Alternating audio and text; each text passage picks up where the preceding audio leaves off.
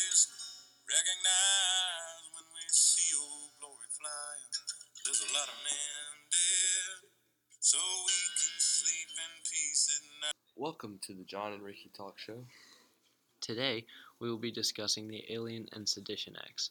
The acts were initially proposed by a series of crisis measures because the United States seemed on the verge of war with France. The Alien Sedition Acts were passed by the Federalist Party in the wake of, seven, of the 1797 and 1798 XYZ affair. The XYZ affair was when agents from the French government att- attempted to take money from the U.S. ambassadors. The Sedition Acts were signed into law on July 14, 1798, by the Federalist Party. The act was the last in a series of four laws called the Alien Sedition Acts. The four part Sedition Acts prohibited public opposition to the government, which means that you are not able to talk bad about the government. Section 1 of the, of the Sedition Act dealt with the opposition of the government operations and anti government conspiracies. Somebody convicted of these crimes could face a fine and prison time from six months up to five years. Section 2. Section 2 addressed seditious libel or defamation of the government, writing, publishing, or uttering statements against the government, including Congress and the President. Section 2 could result into a fine and up to two years in prison. Section 3 of the Act focused on seditious libel procedures. It called for jurors, not judges, to decide on statements false, true or falsity. Section 4 addressed the expiration of the Act. In July of 1798, President John Adams and the Federalist Party were going against the Democratic Republic, Republic Party.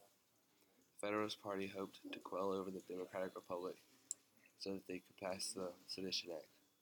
Jefferson defeated Adams in this in the election and became the next president.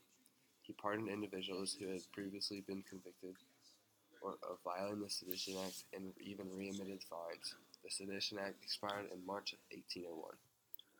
The Alien Acts allowed the president to deprive dangerous immigrants from the country.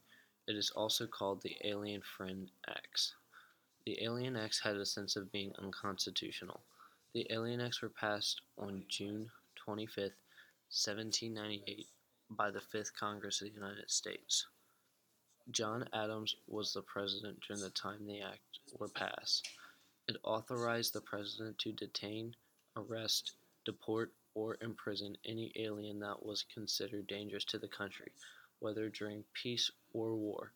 It was meant to increase national security and limit the right of free speech. Listen to this quote that it shall be lawful for the President of the United States at any time during the continuance of this act to order such a peace shall judge dangerous to the peace and safety of the United States. This is saying that the President has the right to call whoever he wants dangerous. It was eventually taken away because it was against the Bill of Rights. The act expired at the end of John Adams' presidency, which occurred on March 3, 1801.